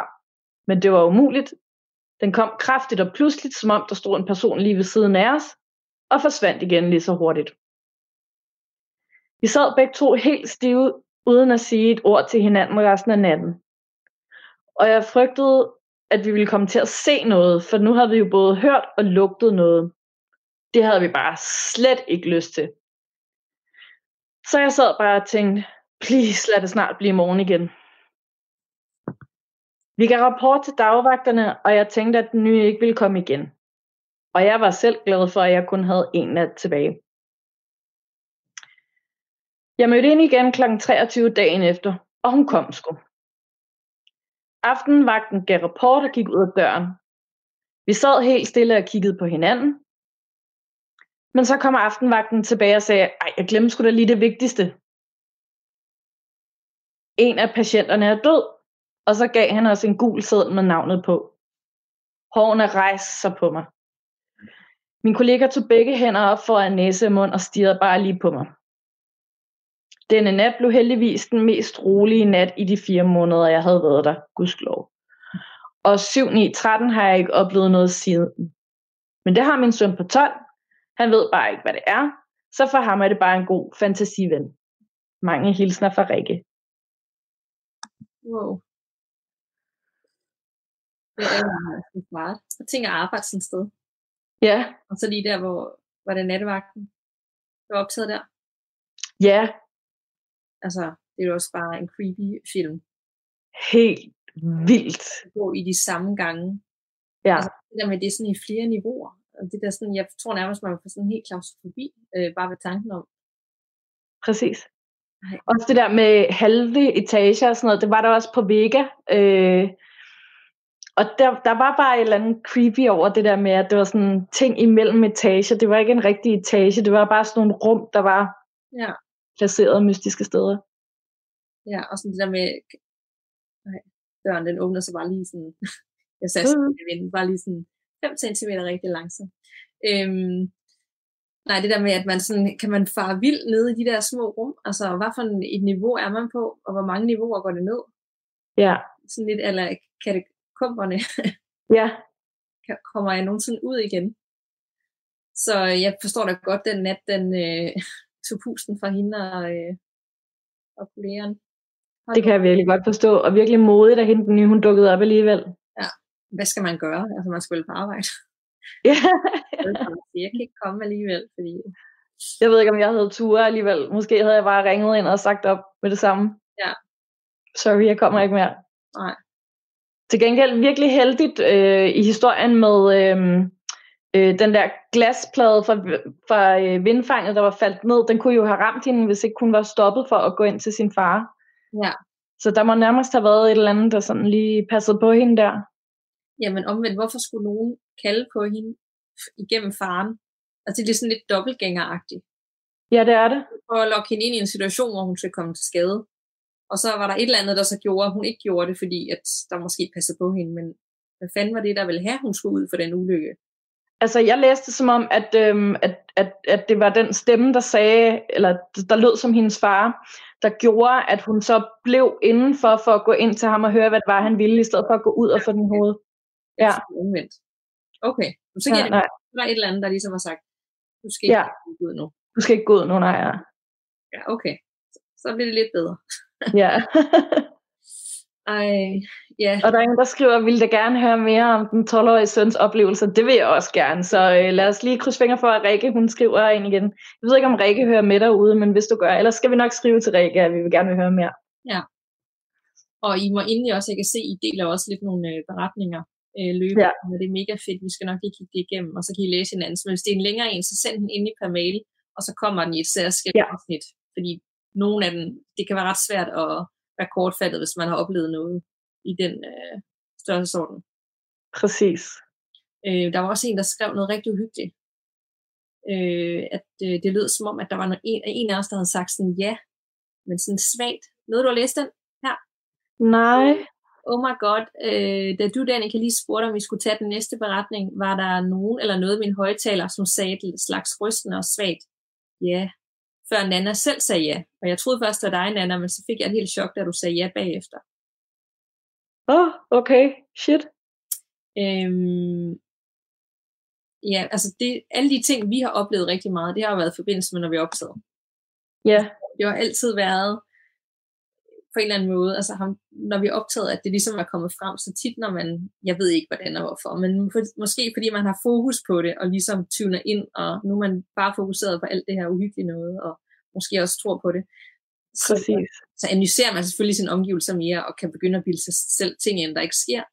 Men, øhm, men altså, det, ja. Vi har i hvert fald oplevet ting, så jeg skal ikke sige, hvad der sker ude ved jer. Nej. Det er i hvert fald ikke os, der visker. Der kan selvfølgelig også være noget med elektronik, men øh, ja. Det, det lyder i hvert fald creepy. Ja, og det er jo også, jeg har egentlig undret mig over, at vi ikke har haft flere tekniske problemer, end vi har, fordi at, øh, at, at når man ser sådan nogle Ghost Hunter-programmer og sådan noget, så går alle de der spøgelser tit sådan i teknik, og telefonerne duer ikke, og Mm. lamperne, og, og sådan, ja, lydudstyr, videoudstyr og sådan noget. Så det er egentlig underligt, at vi ikke har mere. Der er jo så også nogen, der oplever noget, når de lytter til os. Ja, Øh, fordi de siger, at øh, vores stemmer, når de lytter til det, eller nogen oplever, at så ryger du for eksempel ud lige pludselig, når jeg snakker. Eller i op, har du ikke set det? Var, var det ikke inde i en tråd inde på Facebook, nogen der skrev det? At, øh, jo, noget, men det er ikke noget, vi har på vores optagelser. Altså dem, vi lægger op, vi har jo lyttet igennem, det er ikke noget, der er her. Så enten så er det en, præcis. men der var flere, der oplevede det. Så jeg ved ikke, hvad det er. Det er rigtigt. Jeg bød nemlig godt mærke i, at det tit var øh, på min stemme, at der var noget, der var galt. Ja. Det kan jo være, at, fordi Jenny sagde jo, at der var ret mange bag mig hele tiden, og at min oldefar tit var på min venstre side, så det kan jo godt være, at det er ham eller en af de andre, der ligesom lige... Øh... Der er også en, der skriver her, var det ikke noget med, at Nana havde en mand, der boede i lejligheden før, som kommer frem, når de optager, fordi han er nysgerrig. Jo, Så det, det kan sagtens være ham. Og, og fucker med vores Ja, Og det irriterer mig grænseløst, grænseløst, for jeg hader, når lyden ikke er.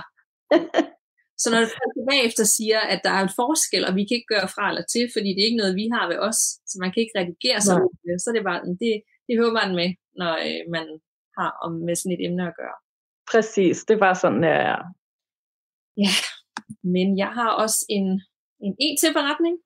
Ja. Hvor mange er vi oppe på? Jamen, det er sådan en 6. Ja, det er jo faktisk den øh, syvende. Nej, det er den 6. Ja, det er rigtigt. Det er det, ja. Øhm, ja, og det her, det er en beretning, jeg fik faktisk igennem Facebook. Øhm, det gør jeg faktisk tit. Jeg tror nogle gange, det er nemmere sådan at have en dialog med en af os øh, igennem Facebook, for ligesom at, er det bare mig, der er skøragtig, eller er det noget, I vil høre? Ja. Yeah. Men jeg en, øh, en øh, besked, privat besked fra en, der hedder Christian, som er voksen nu, men han skrev lige sådan en kort besked til mig først.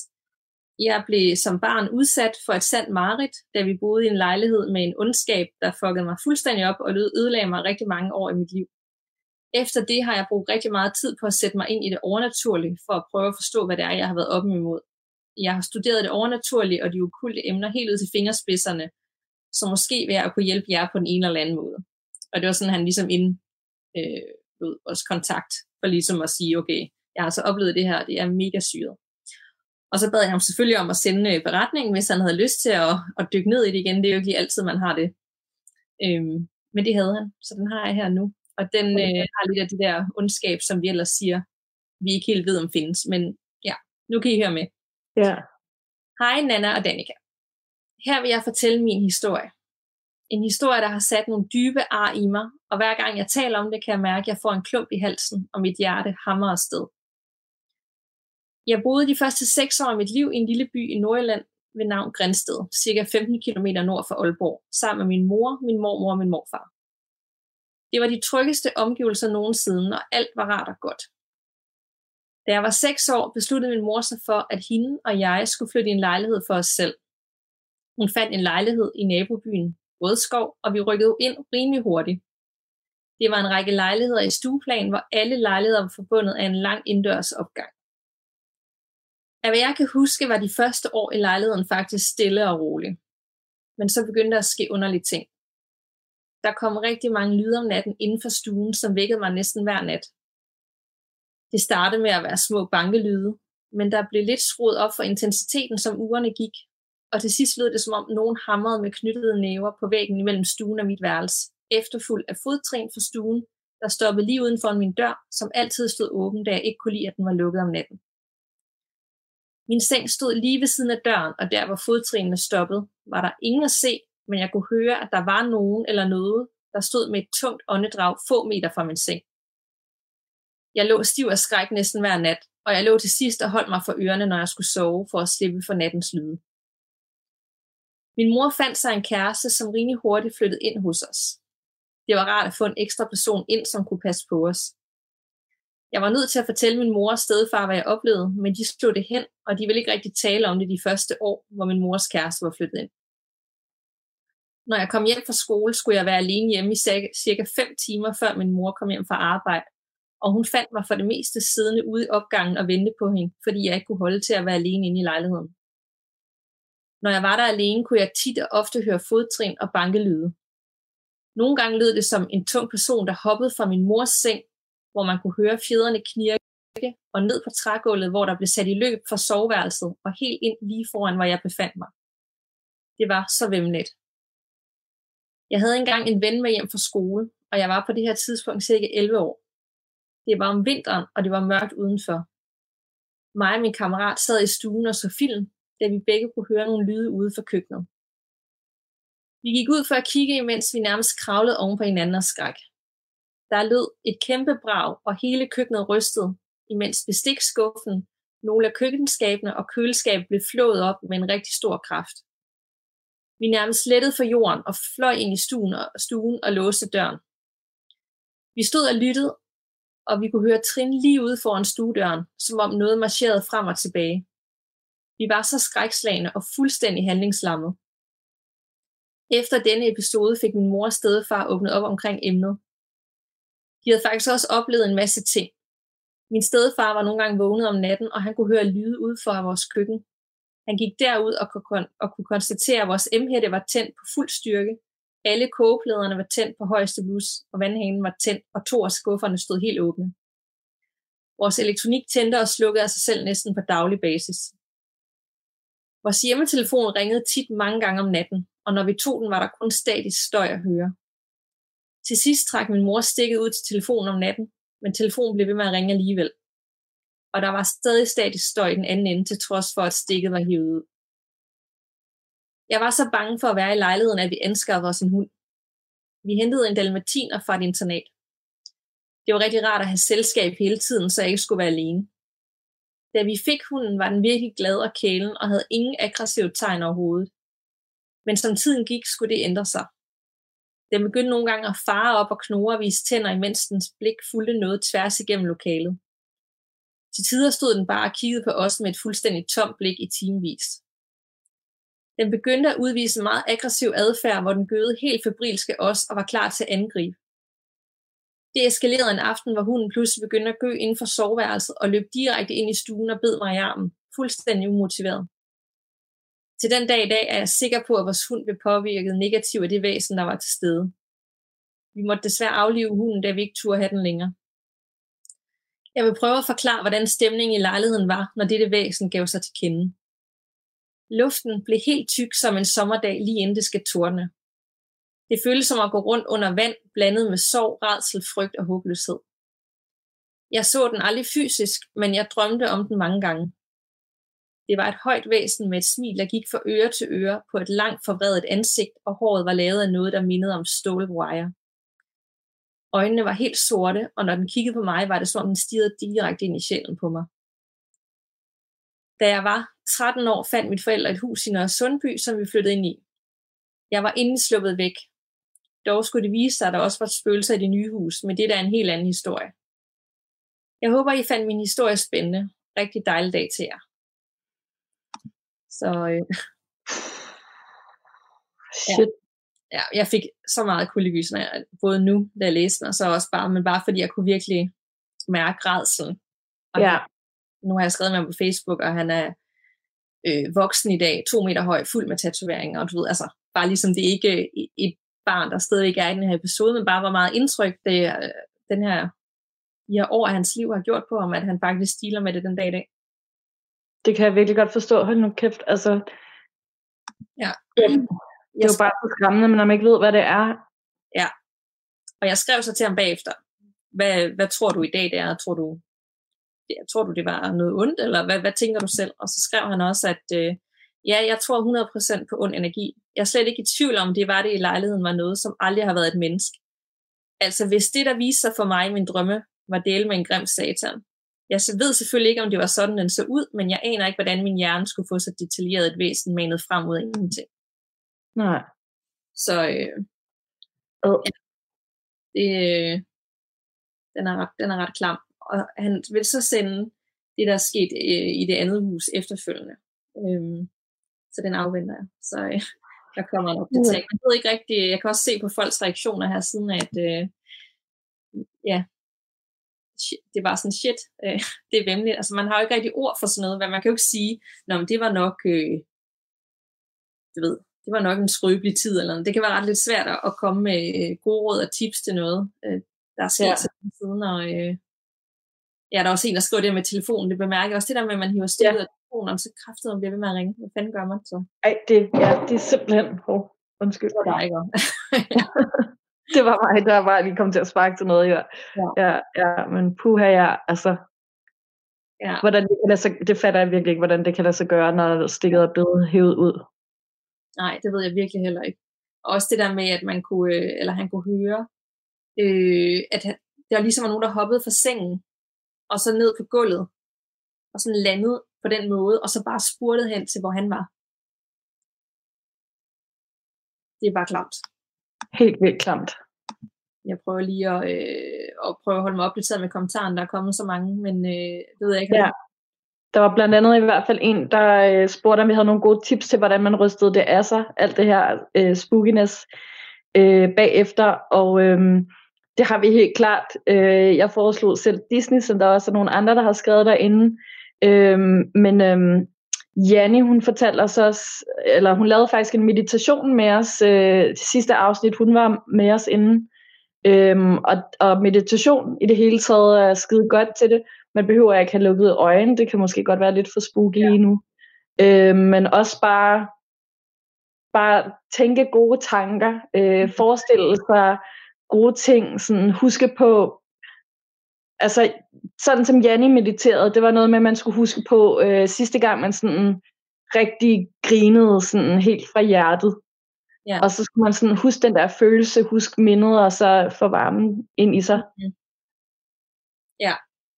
Ja. Nå, det står nu, at man ringer efter en klaviant, hvis noget sker. Det vil man også gøre i dag, men jeg tror, for jeg forestiller mig, hvis han er voksen nu, altså det her, det er sket måske i øh, 90'erne eller 80'erne, ikke?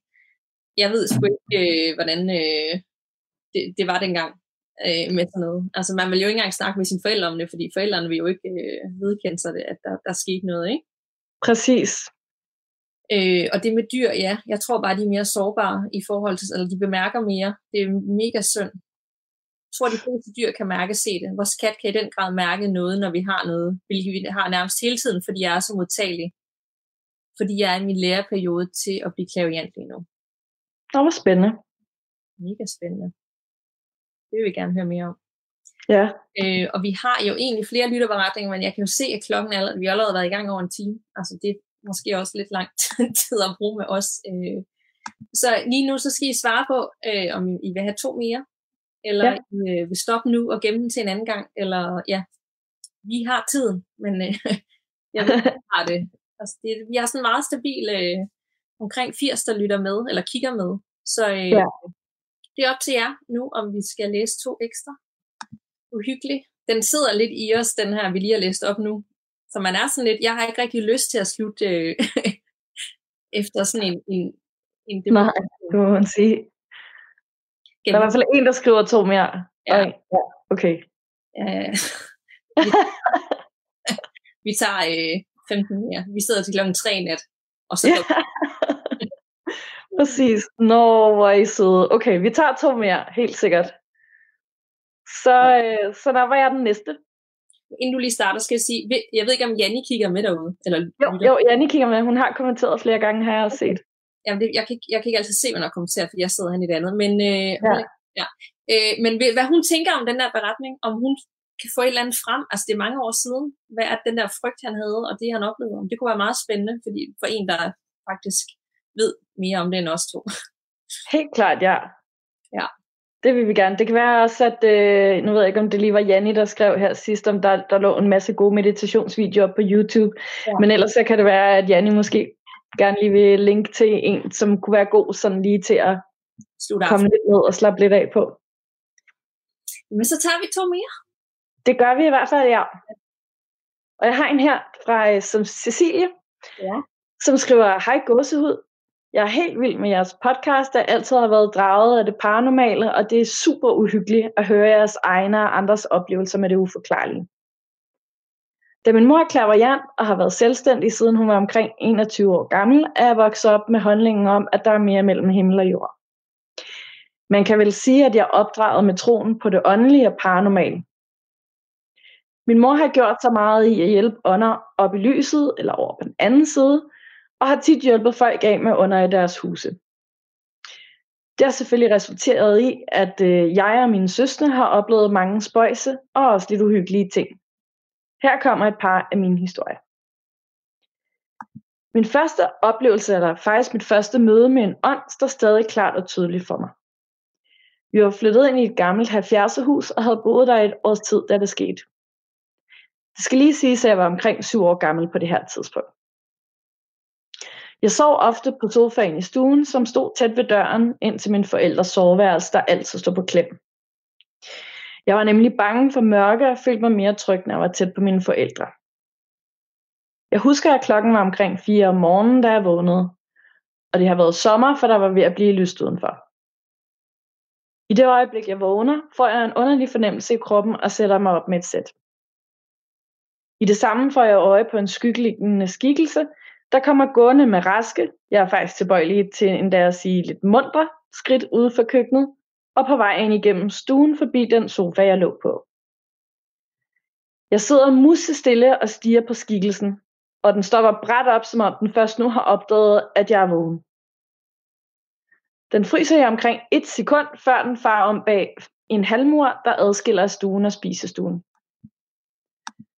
Hovedet på den mørke skikkelse stikker op over halvmuren i et øjeblik, som om den vil tjekke, om jeg har lagt mig til at sove igen.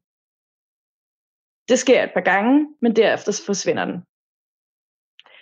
Jeg husker, at jeg skynder mig ind til mine forældre og falder relativt hurtigt i søvn igen, da jeg havde faktisk ikke følt nogen dårlig energi, eller at skyggen ville gøre mig noget ondt. Men nu til en mindre munter historie, der skete et års tid, inden jeg flyttede hjemmefra. Det er nok noget af det mærkeligste, mig og min familie nogensinde har oplevet, og vi var, der, vi var der alle sammen sammen, da det skete. Det var aften, og vi havde lige spist aftensmad. Mine to ældste søskende, min mor og jeg, sad stadig ved bordet og snakkede, mens min far var gået ind i soveværelset for at få min mindste søster i nattøjet. Alt var roligt og hyggeligt, lige indtil det her skete. Mine forældre havde rykket rundt, så det store spisespor og sofaen havde byttet plads. Derfor kunne jeg se direkte ind i soveværelset derfra, hvor jeg sad. Det hele skete så hurtigt, at det føltes som om det hele skete på én gang. Først smækkede døren ud til gangen så hårdt, at billederne på væggen rystede. Derefter var det som om, der var noget, der hoppede op på bordet og rørte i gryden, der stadig stod der, efter vi havde spist. Det var en suppeske med hang på, som sad over kanten på gryden, og den tog en hel omgang rundt på kanten af gryden. Derefter væltede en af lågerne til min forældres skab ned over min lille søster inde i soveværelset. Min mor løb ind til min søster, mens vi andre sad tilbage ude i køkkenet. Vi var helt paf og kiggede på hinanden med store skræmte øjne. Min mor kom styrtende ud af soveværelset kort tid efter, greb sin pendul og råbte, kan du så komme ud, du er ikke velkommen her. Så løb hun ud i gangen og åbnede hoveddøren på vid gab. Heldigvis skete der ikke noget alvorligt med min søster, udover at hun fik sig en slem forskrækkelse. Har aldrig set min mor være så rasende på en ånd før, og jeg tror heller ikke lige frem, den var helt godartet. Min mor har ellers altid opdraget os med, at ingen ånder er onde, men nogle er bare mere desperate efter at gøre opmærksom på sig selv end andre, så de kan få hjælp. Det var mine beretninger for nu. Jeg vender måske tilbage med flere, da jeg har en hel del mere at fortælle om. Tusind tak for nu, og tak for jer. Hilsen Cecilie. Tak, Cecilie. Ja, tak. Og skriv endelig igen. Ja, hvad sker der lige for den sidste oplevelse, hvor alle bare er til stede, og, og alle er vågne. Altså, det er ikke noget, man, der sker midt om natten, når man sover halvt. Det var bare lige sådan Ja, øh, reaktion for et eller andet, der bare skulle påvirke alle mulige ting. ja. Og ned over søsteren. Hvad var det, der faldt ned over søsteren? En skabslåge, eller hvad var det? Ja, en skabslå. det, der Det er var. jo ret voldsomt. Au. ikke? Nej. Ja. Ja. Og moren var klaverjant, ikke? Eller var? Jo, og jeg synes også, det er ret interessant det der med også igen, at, øh, at øh, hende her, Cecilia og hendes øh, søskende, er blevet opdraget til, at, øh, at der ikke findes noget ondt. Bare Mm. nogen, der gerne vil gøre mere opmærksom på sig end andre ånder. Og det hænger vel også godt sammen med, at det, der virker skræmmende på os, er ånder, der er vrede eller kede af det, eller et eller andet. Øhm, men at hun alligevel har en fornemmelse af, at den her ånd ikke var godartet. Ja. Og det er det der med, at der er to måder at se det på, ikke? Altså, Jo, er det bare en, der virkelig vil have opmærksomhed, og det vil, hvis jeg var ude for det, så ville jeg tænke, det var noget ondt. Altså, det var noget, der ville øh, have os til at komme til skade, eller nogen skulle komme til skade, ikke? Eller det er bare en, der præcis. vil gøre opmærksom på, at jeg har faktisk bemærket mig. Ja, Det er et godt spørgsmål. Ja, I hvert fald er en, en voldsom oplevelse. Om ikke Ja. andet, så ligegyldigt hvad der ligger bag. Altså, det er da godt, moren hun ligesom siger fra. Øh, præcis. det er lige præcis der, man skal sige fra. Praktisk at have en god mor der, ja. Jeg tror, øh, Janni kom også lige med nogle tips, mens øh, du læste op. Fantastisk. Alle snakker om Disney-film. Det, kunne- det, det er altid godt. Øh, Ja. ja. Så I skal nok, øh, når vi engang slutter, lige kigge tråden igennem, og hvis I er bange, det kan også være, at I bare er mega hardcore og bare går i seng, som om intet er sket, men så er der altså en masse gode tips øh, til, hvordan man lige øh, kommer tilbage til sig selv. Præcis. Det er jo også, øh, lige øh, tilbage på en eller anden måde. Ja. Men inden, så skal vi jo, øh, så har vi, så har jeg en sidste, som nu har vi jo lovet to mere. Så skal vi jo også levere, og den har jeg her fra Maria. Kære Gåsede podcast, først vil jeg sige tak for jeres gode gåsehudsfremkaldende podcast. Jeg lytter til den med stor gro og interesse. Jeg skriver til jer, da jeg har haft en overnaturlig oplevelse, da jeg var cirka til 10 år, og jeg vil gerne dele med jer og jeres lytter. Jeg ved ikke helt selv, hvad jeg skal tænke om den oplevelse, som jeg har haft, og derfor er jeg interesseret i at høre jeres syn på, hvad det kan være. Lad os gå i gang. Jeg var som sagt 10-12 år, men jeg kan ikke helt huske det præcis. Jeg var hjemme og, hjemme og lege hos min barndomsveninde, og vi var alene hjemme i hendes hus. Vi stod inde på hendes fars kontor i den ene ende af huset, da vi hørte et stort brag inden for stuen, som om noget tungt faldt ned på gulvet. Stuen lå i den anden ende af huset. Hendes kat kom skram løbende ned til os efter braget. Vi undrede os over braget og hvad det var, der var faldet ned på gulvet, så vi aftalte, at vi ville løbe ned ad gangen, der adskilte kontoret og stuen for at kigge. Min veninde løb foran mig, og i det jeg løb forbi hendes store søsters værelse, så jeg en hvid dame stå på søsterens natbord med siden til og kigge lige frem over i den modsatte væg. Hun stod helt stille og kiggede lige frem. Jeg kan stadig se hende for mig, og jeg kan huske, hvordan hun så ud. Selv alle de små detaljer. Hun var helt hvid, havde en lang hvid natkjole på med broderi på brystet. Hun havde bare fødder, og begge hendes arme hang ned langs kroppen. Hendes lange hår var løsnet og lå i en løs flætning hen over den ene skulder, på skulderen hen mod mig, og den nåede ned til midt på hendes bryst. Hendes ansigtsudtryk var neutralt. Hun udviste en form for ro og virkede ikke farlig. Det lignede, hun var på vej i seng, eller lige var stået op, ud fra hendes natkjole og den løse flætning. Hun kunne godt have været for gamle dage, da hendes netkjole lignede noget, man havde på, når man sov dengang. Det skal lige siges, at da vi løb ind i stuen for at undersøge, hvad der var faldet ned, så fandt vi ikke noget. Jeg fortalte min veninde om damen, og vi løb sammen ind på hendes søsters værelse, men der var damen væk.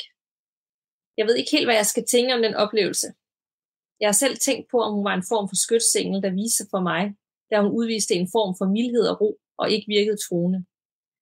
Jeg har ikke oplevet noget lignende siden. Hvad tænker I? Hvorfor viste hun sig for mig? Min veninde så hende ikke. Mange tak, fordi vi læste min oplevelse, og tak for en god podcast. Med venlig hilsen, Marie. Ja, hvorfor viste hun sig for Marie, men ikke, øh, men ikke veninden? Ja, det er jo et godt spørgsmål. Øhm, det, det kan være, at hun bare er mere modtagelig. Det kan også bare være, at øh, hun lige øh, i det splitsekund, det lyder som, de løb igennem gangen, så det hele er gået meget hurtigt, øh, ja. kiggede den vej, og det gjorde veninden ikke. Nej. Øhm, men det er alligevel vildt, at hun kan nå at opfatte så meget af, hvordan, hvordan hun nåede at se ud, når man løb forbi. Altså, ja, på så kort tid på ja. et splitsekund. Imponerende. Det kan jo selvfølgelig også godt være, at det sådan... Hvis det nu har været en eller anden skytsengel eller noget, at det var bare... Det var kun hende, der lige havde brug for at se den her skytsengel, og ikke veninden. Eller at det kun var hendes og derfor kunne veninden ikke se den. Ja, det kunne sagtens være. Men også fordi de fandt, der var jo aldrig noget, altså jo, der var et drag, men der var jo ikke noget, der var røget ned. Så måske Nej. var det også en måde ligesom at gøre opmærksom på sig selv. Ja. se det her, for ligesom at forstå, at der var faktisk noget med hende, eller måske var hun et andet sted i det tidspunkt af sit liv, hvor hun havde brug for at se øh, sådan noget. Der er en, der skriver, at det var klart din øh, skytsengel guide, og der var sikkert en grund til, at hun dukkede op lige på det tidspunkt i dit liv. Du havde brug for det, måske uden du ved det. Øh, der, der var også en anden, der skrev, Nå, det er Janni for den anden historie.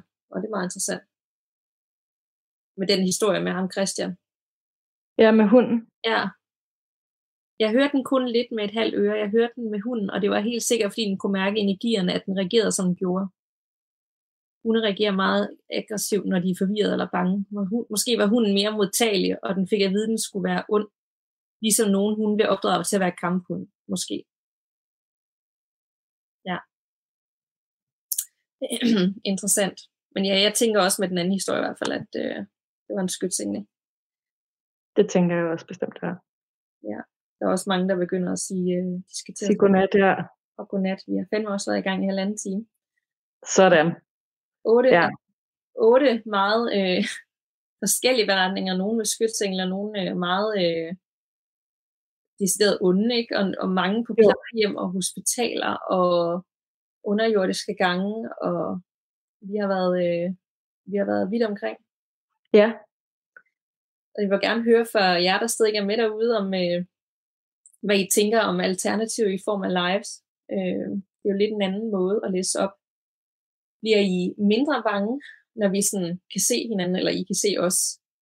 Eller at bliver man mere bange? Eller hvad, ja, ja, det kunne være ret sjovt at høre. hvordan øh, vi har jo mange beretninger ligge, liggende i mailindbakken, øh, så Ja. jeg kunne gøre det en gang til. Og så håber vi selvfølgelig på, at vi kan gå tilbage til normalt på, på et tidspunkt i løbet af april, ikke? men man ved jo aldrig. Lad os håbe, at øh, den her udsættelse til 13. april er den sidste, der kommer, og så er det hele overstået. Ja, det kan man jo bare øh, håbe på.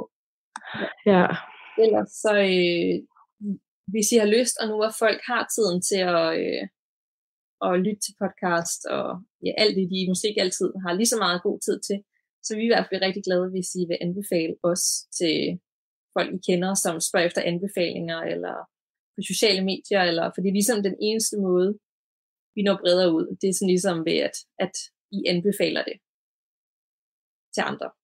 Det er ligesom det, der virker, og det er også den måde, vi ligesom er kommet her til, hvor vi er nu. Øh, præcis. og det betyder også bare, så er der flere, der lytter med, og på den måde, så kommer der også flere beretninger fra hele Danmark, altså Ja, alle mulige mennesker, og det er så mega interessant at høre på, hvad folk har oplevet. Jeg bliver stadig chokeret nogle gange, øh, ja, nærmest dagligt, når vi får beretninger, hvad folk egentlig har oplevet igennem deres liv. helt vildt. Det er virkelig utroligt, også hvad, hvad folk ligesom har kunne leve med og alt sådan noget, ja. Ja. Plus at nu har folk jo ligesom, eller i hvert fald alle dem, der ikke har børn, har en hel masse ekstra tid på hånden. Ja. Øhm, måske dem, der har børn, har brug for et afbræk af noget andet uhyggeligt end alt det virkelige uhyggelige. Ja. Øhm, ja. Så del, del, del. Ja, live med en gæst kunne også være fedt, der er en, der skriver. Det kunne det, helt sikkert. Det var en god idé. det der er med live, det er jo bare, det er lidt svært at samle folk på et tidspunkt, ikke? Øh, og alle skal kunne se det samme tid. Det er lidt noget andet. Hvor at, Præcis. når vi udsender øh, fast, så kan folk lytte til det, når de passer. De kan selvfølgelig også se det her, når de passer sammen. Det er måske Ja. ja. andet, at man skal kigge på noget, hvor når man bare lytter til podcast, så kan man jo lave alt muligt andet imens. Man kan gå en tur, man kan gøre rent og det hele, ikke? Jo, det er det. Men måske en kombination. Øh, der er en, der spørger, hvor langt vi er i vores lytterberetninger på mails. Hvornår kan man forvente, at ens egen bliver læst op? Det kommer an på, når man har sendt den. Øh, hvad, Ja. Jeg ved ikke, hvor langt har vi tilbage nu? Måske fra omkring 1. januar? Eller har vi noget for det? Ja, det tror jeg passer meget godt. Øhm, jeg mener også, at der ligger omkring 20 og venter i indbakken lige nu. Stadigvæk. Ja, hvis ikke mere. Der kommer jo hele tiden, ikke? Så, øh, så det, men når vi, vi har jo kun, når vi optager ellers, så har vi jo lytterberetninger afsnit hver anden gang. Og ellers så kommer der kun to, når vi har de andre afsnit, så derfor så kan der godt gå lidt tid. Men vi, øh, vi sender jo altid en mail, når vi har læst den op, at det kommer i det her afsnit, og du kan høre den her, så man ikke bare skal gå og vente og sig selv opdage det. Nemlig. Så, øh, så tror jeg, vi kommer hele vejen rundt. Ja. Så øh, gemmer vi øh, nogle af de, de andre uhyggelige til næste gang. Øhm, Det gør vi. Jeg har i- øvrigt lige et lille tip til, hvis man ikke kan få nok uhygge her. Øhm, jeg er ret sikker på, at jeg tidligere har anbefalet, i hvert fald har jeg snakket om en øh, film, der hedder Happy Death Day. Og der har jeg set, at øh, toeren lige er kommet på Viaplay og hedder Happy Death Day to You. ja, og øh, jeg må indrømme, at jeg troede, jeg var ret sikker på, at det nok ville være virkelig dårligt. Og så blev jeg mega overrasket over, hvor godt den egentlig var skruet sammen, øhm, på en måde, som jeg slet ikke havde regnet med. Og jeg synes faktisk, det er sådan, nok en af de bedste toer, toer jeg nogensinde har set. Øh, så den kan man se.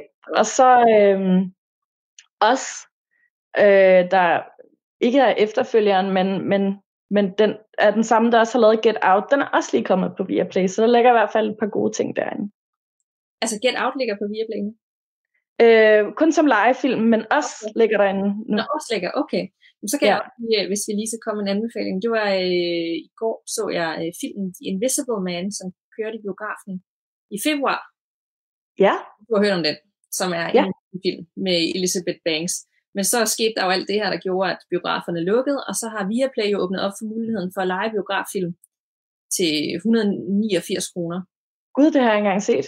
Og så tænker man, nej, det er jo mega dyrt, men det er fordi, man skal tænke, at man en billet vil jo normalt koste 100 et eller andet, ikke? Og hvis man nu sidder fire og ser den sammen, eller to, ikke? Så øh, der, de skal jo stadigvæk have nogle penge, fordi der biograf. Det er en biograffilm. Så den så vi i går, og den var bare... Fedt. Jeg vil ikke sige noget som helst over, jeg synes, den var mega fed. The Invisible Ej, Man, hvor spændende. Den kan lejes på Viaplay. Eller man kan vente til den engang kommer på øh, nogle af de andre streamingtjenester. Men øh, ja, og man må selv finde ud af, om man tror, det er overnaturligt eller ej. Det, øh, den er i hvert fald god. Fedt, mand. Den glæder jeg mig også til at se så. Ja. Så er der lidt at lave de næste dage. Og ellers så har Ja. ja. vi i Facebook-gruppen masser af, af filmanbefalinger gennem tiden. Oppe i det øverste dokument, der altid er øverst, der ligger rigtig mange film. Alle de film, vi har anbefalet gennem tiden, og andre uhyggelige podcast. Hvis du ikke har hørt Radio Rental endnu, som du anbefaler, så skal du gå i gang Ja. med det samme. Der ligger syv afsnit, og det er så mega fedt lavet og uhyggeligt på Ja. en måde. Altså det overgår næsten den der Let's Not Meet, som jeg var blev så glad for. Jamen, jeg glæder mig sindssygt meget til sæson 2 af den. Den kommer der sæson 2, for jeg, jeg det er Det gør der. Okay. Ja, jeg ved bare ikke, hvornår, men den kommer. Det, det er i hvert fald noget, man, altså jeg tror, jeg har hørt alle afsnit på en dag.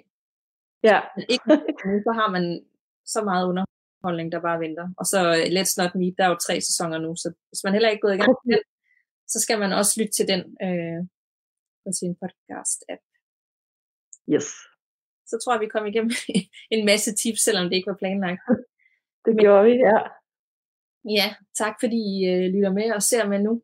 Det er jer, der er tilbage øh, og støtter os. Og husk at følge med på Instagram og hvor vi nu er henne. Ja. Er vi ved at nå øh, til vejs ende? Det er vi, ja. Og så må vi jo øh, ja, holde øje med Facebook og Instagram, så finder vi ud af, hvad vi gør i forhold til næste gang, der skulle have kommet en episode.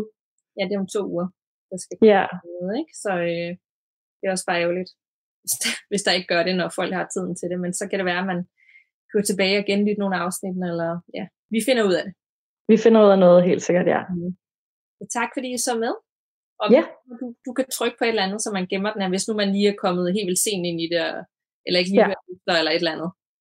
Så, øh, så kan man se det her, eller lytte til det. Man kan også bare lytte til det, man behøver jo ikke se på os. Præcis. Så Ja. you hang up. Ja, ja øhm, du skal sige det, du plejer, når vi afsnit, afslutter øh, afsnittene, så slukker jeg at sige.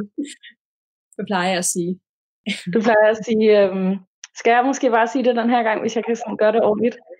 øhm, tak fordi I lyttede med, og pas på derude. Man ved jo aldrig, hvad der venter bag den næste. Ja, præcis. Hej.